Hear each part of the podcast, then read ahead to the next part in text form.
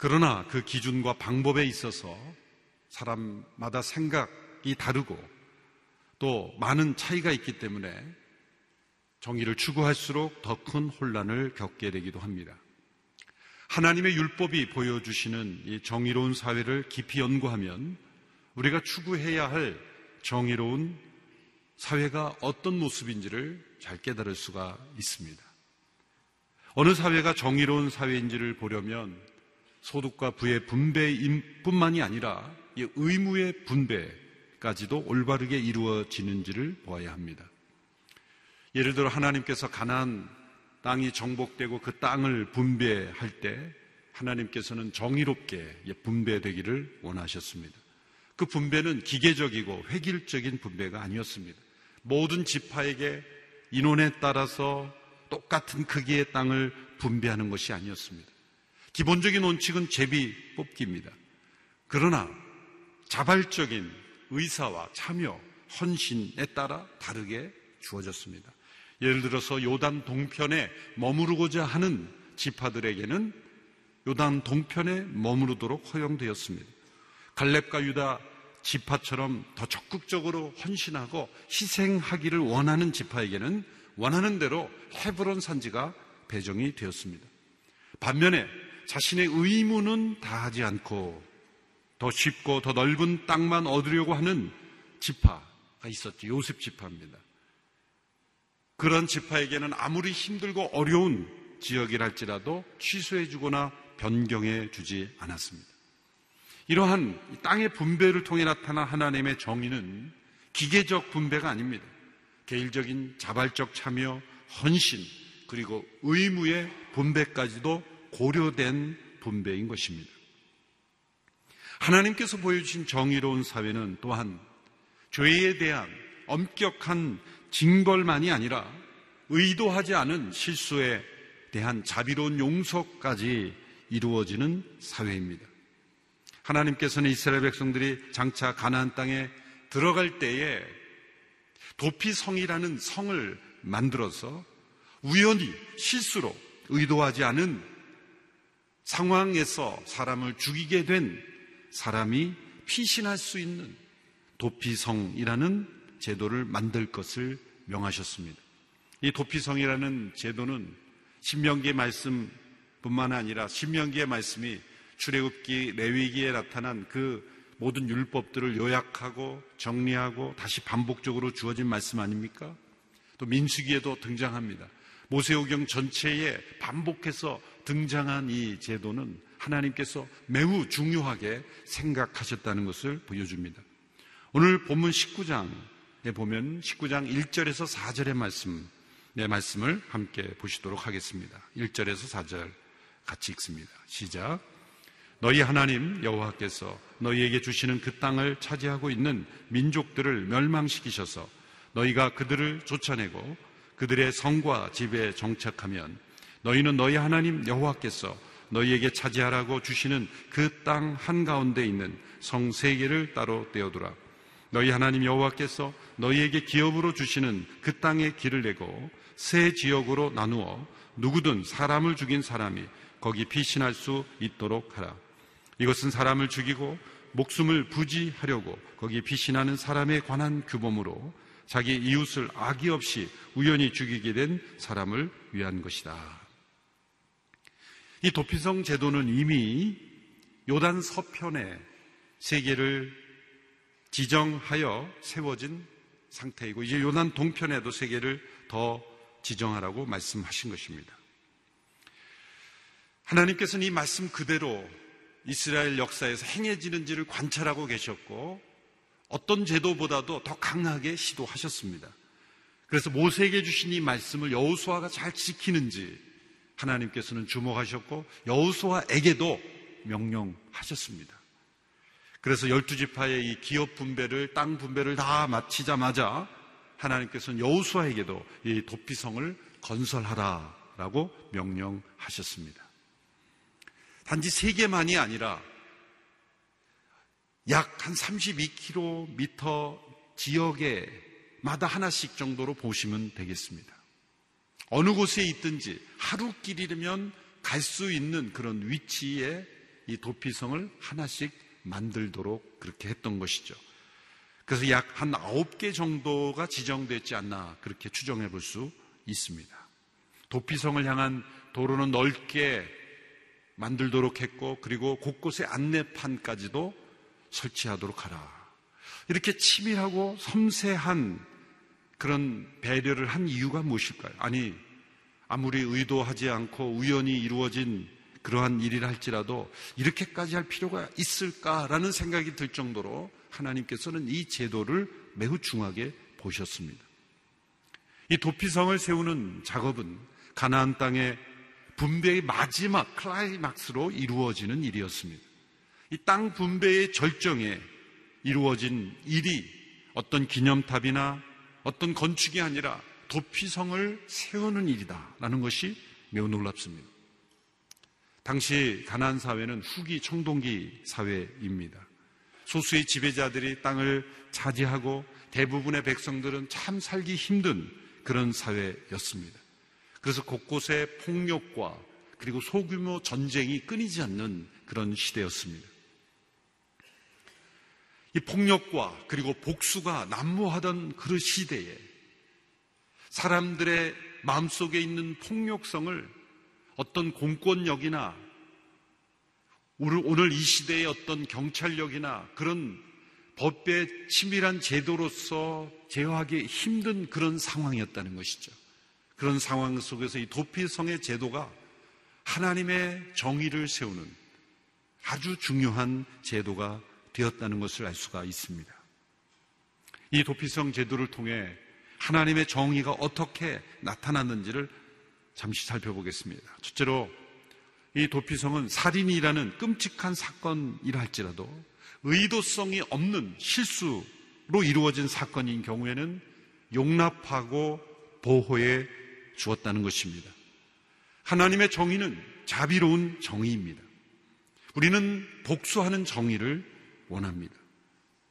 우리는 의도성이 없는 실수라도 정죄하는 것을 정의라고 생각합니다. 실수라도 끝까지 대가를 치르게 하는 것만 정의라고 생각합니다. 그러나 하나님의 정의에는 실수에 대한 용납과 관용과 용서가 포함이 되어 있습니다. 이런 하나님의 자비하시면은 결과 그 자체보다 그 결과에 이르게 한 동기와 과정을 더 중요하게 생각하고 있다는 것을 알려주고 있습니다. 사실 우리는 그 동기와 과정보다 그 결과를 놓고 따지는 정의입니다. 그러나 하나님의 정의는 그 결과보다 동기와 과정을 더 소중하게 보십니다. 의도하지 않은 사건인 경우에 용납하고 보호하는 이 하나님의 자비. 하나님의 정의에는 언제나 이 하나님의 자비가 있습니다. 어느 인디안 마을의 재판법에 대해 읽은 적이 있습니다. 비록 이분들이 예수님을 믿는 사람들은 아닐지라도 그 사람들의 그 재판법에 나타난 아주 순수한 그 마음을 우리는 배울 필요가 있다고 생각합니다. 그 마을에 어떤 잘못을 저지르고 문제를 일으킨 한 사람이 있으면 그 사람을 재판할 때 마을 사람들이 다 그 광장에 둘러서서 원을 그리고 선다고 합니다. 그리고 그 죄를 지은 사람을 중앙에 세워놓고 한 사람씩 앞에 나와서 그 사람의 문제를 지적하는 것이 아니라 그 사람이 지금까지 살아오면서 행했던 가장 좋은 일, 잘한 일, 착한 일을 한 가지씩 이야기해 준다는 거예요. 그 사람이 지은 사건을 지금 들춰내서 판단하고 지적하는 일이 아니라 그 사람이 무엇을 잘했는지를 한 사람씩 이렇게 돌아가면서 이야기한다 그래요. 그래서 계속 이야기하다가 더 이상 이야기할 것이 없으면 그것이 끝나는 거라는 거예요. 각자 집으로 돌아간다는 거예요. 이것을 정의라고 말할 수 있을까? 아니, 잘못한 사람의 문제를 지적하는 것이 정의가 아닐까? 잘못한 사람을 심판하는 자리에서 그 사람이 잘한 일을 이야기해 주는 것이 과연 잘한 일일까? 이런 많은 그것이 과연 가능할까라고 생각할지 모르겠지만 그 인디안 마을의 재판법은 그렇게 사람을 재판한다는 것이죠. 저는 그 사람들의 지혜에 정말 사람을 변화시키고 그 사람을 사랑하는 그런 아름다운 모습에 깊이 감동을 했습니다. 하나님께서는 이 도피성이라는 제도를 통해서 두 번째로 우리 인간 안에 있는 지나친 복수심을 억제하시는 것이죠. 여러분, 우리의 마음속에 분노가 일어날 때 누군가로부터 피해를 입습니다. 그럴 때 마음에 분노가 일어납니다.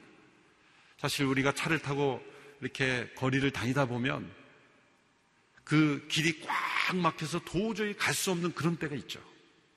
가보면요, 접촉사고예요. 뭐 큰 사고도 아니에요. 그런데 유심히 보면은 차들이 멀쩡해요. 보면 기수도 안 나온 것 같아요. 물론 자세히 보면 좀 기수는 났겠죠. 그런데 눈으로 볼 때는 별 기수도 안 났는데 그걸 멈춰놓고 그냥 수많은 사람들이 못 가도록 보험회사 올 때까지 기다리잖아요. 그것만이 문제가 아니라 그 마음속에 막 분노가 일어나는 거죠. 분노가.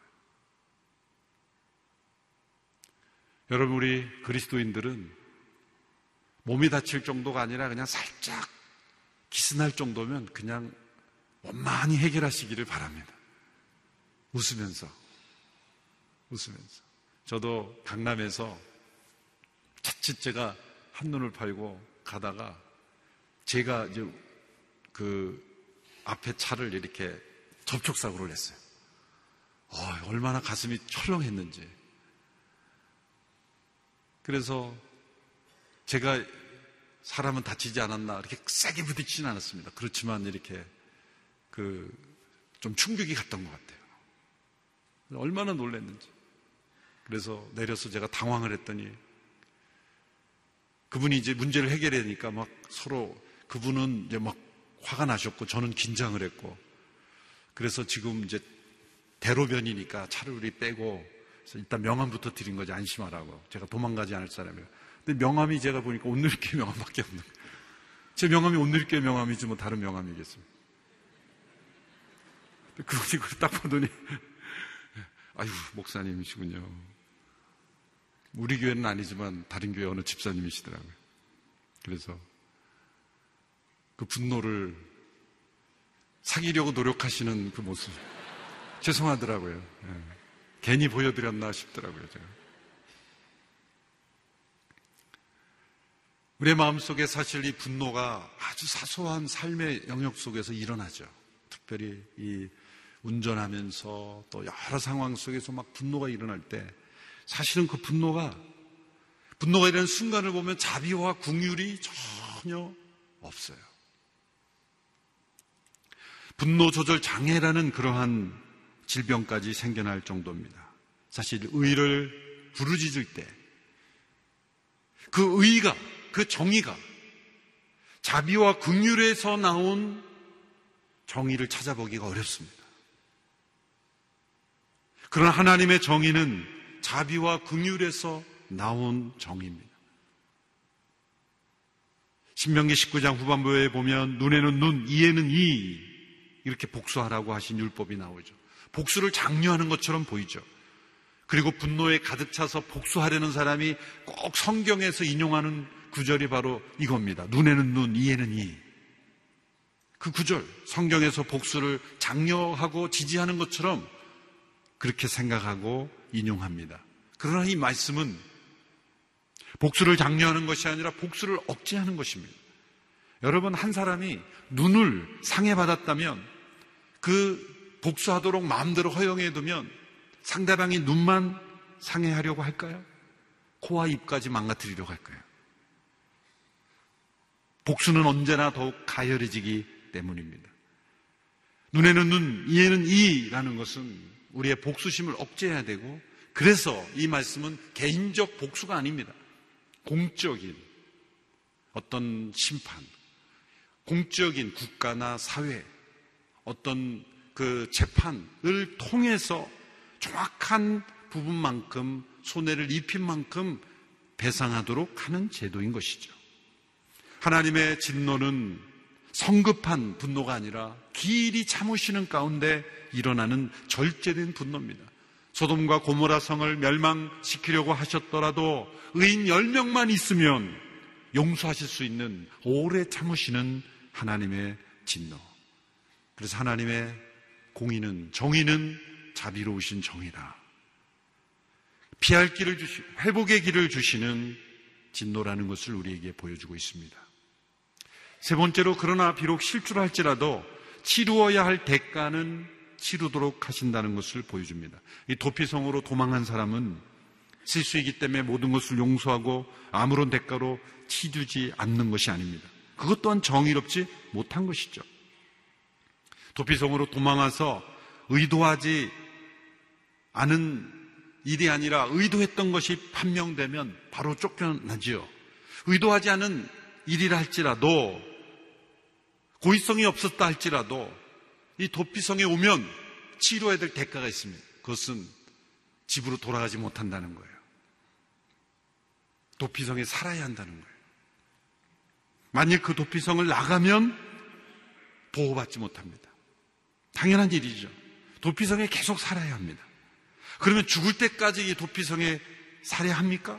그럴 수도 있고 그렇지 않을 수도 있어요.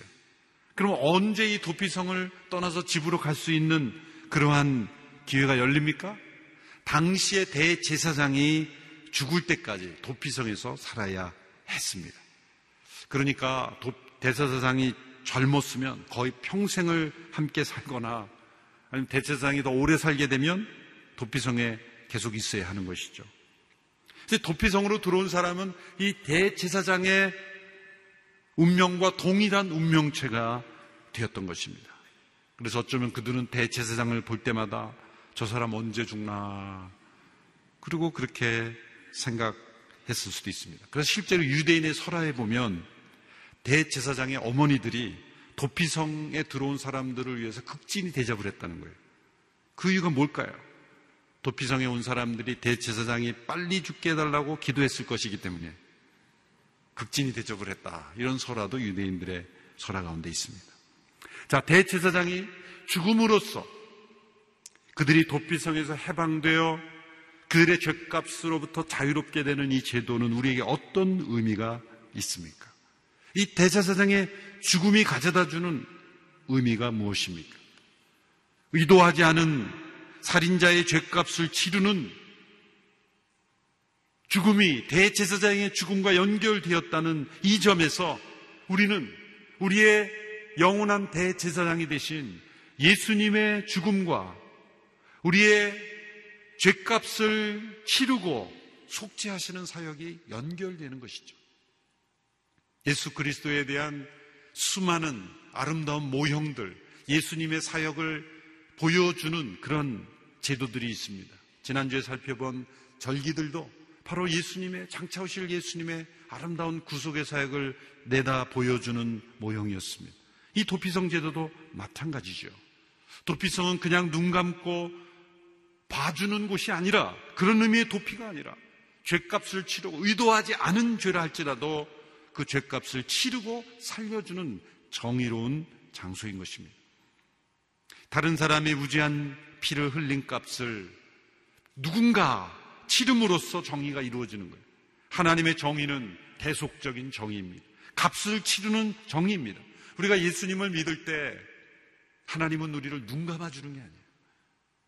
무조건 봐주는 게 아닙니다. 대가를 치르지 않게 해주는 게 아닙니다. 그냥 면제받는 것이 아닙니다.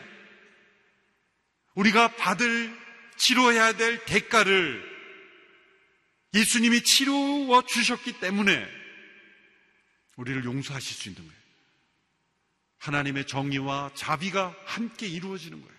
십자가상에서 하나님의 공의와 사랑이 함께 만나는 거예요. 하나님의 심판과 긍휼이 함께 만나는 것입니다.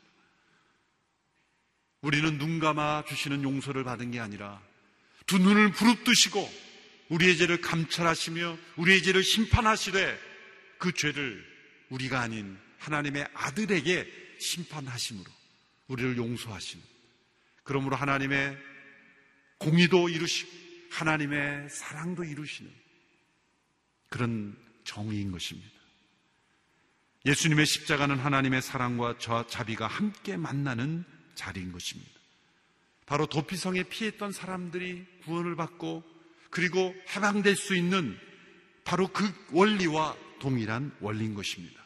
히브리서 6장 17절 18절에는 바로 우리에게 피난처 되시는 예수 그리스도의 아름다운 모습을 이렇게 고백하고 있습니다. 개혁 개정 번역으로 우리 함께 읽어보겠습니다. 히브리서 6장 17절 18절 시작. 하나님은 약속을 기업으로 받는 자들에게 그 뜻이 변하지 아니함을 충분히 나타내시려고 그 일을 맹세로 보증하셨나니 이는 하나님이 거짓말을 하실 수 없는 이 두 가지 변하지 못할 사실로 말미암아 앞에 있는 소망을 얻으려고 피난처를 찾은 우리에게 큰 안위를 받게 하려 하십니다. 도피성은 피난처 대신 예수님의 위대한 십자가 사역을 보여주는 것입니다. 도피성의 문이 항상 열려 있는 것처럼 예수 그리스도 그분은 항상 누구에게나 열려 있습니다. 도피성은 이방인들, 여행객들도 누구, 어느 민족 사람들에게도 다 열려 있었음.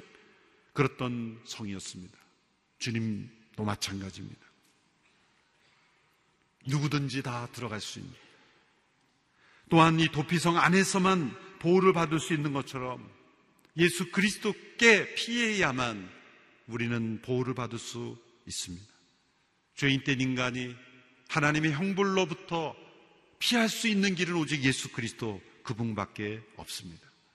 이 도피성이 어디서나 쉽게 접근할 수 있는 것처럼 예수 그리스도 그분도 우리가 늘 우리 곁에 살아계십니다.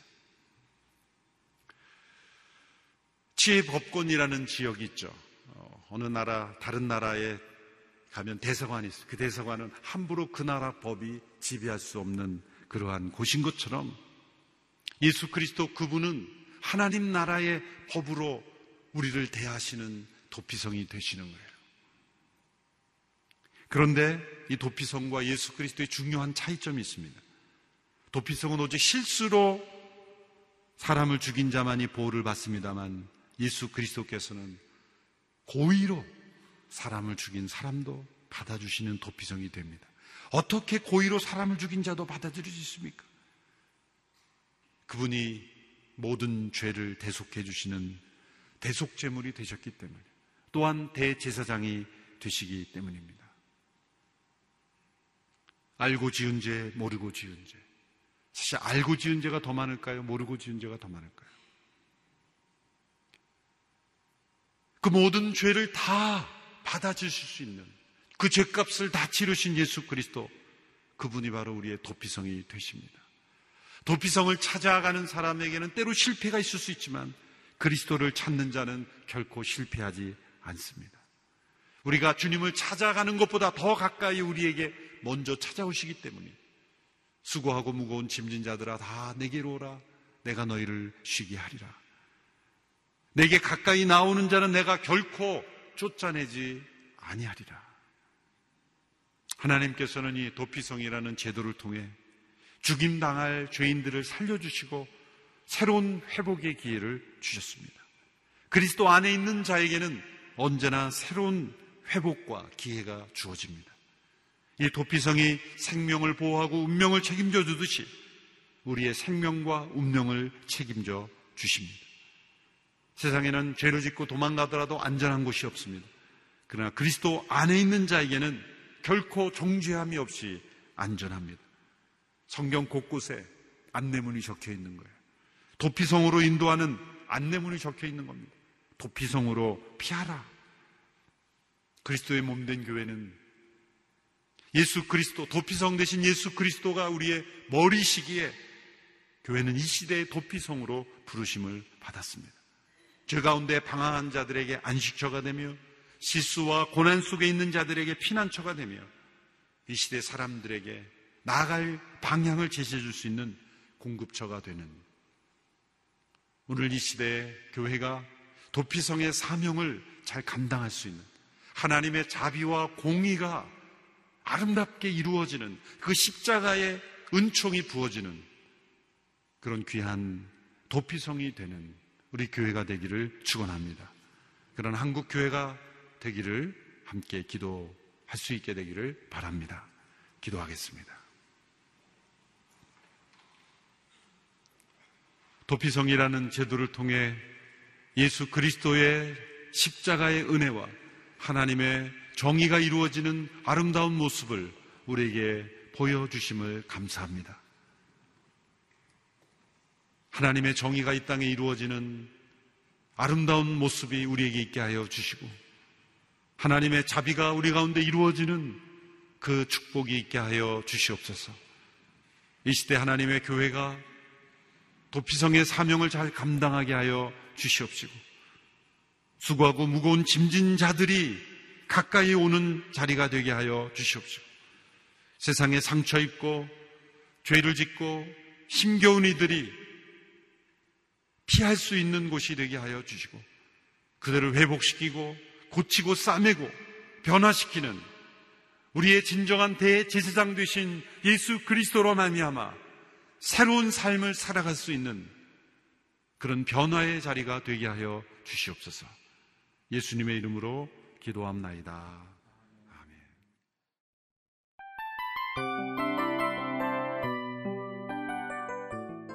이 프로그램은 청취자 여러분의 소중한 후원으로 제작됩니다.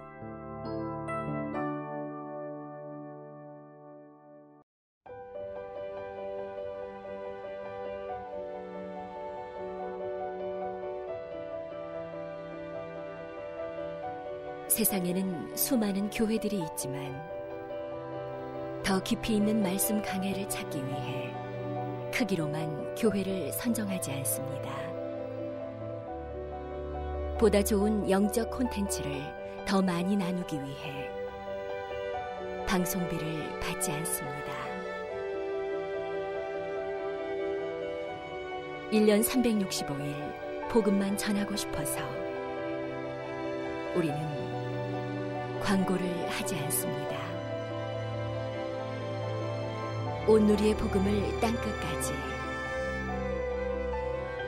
CGN TV와 함께 땅끝 성교사가 되주세요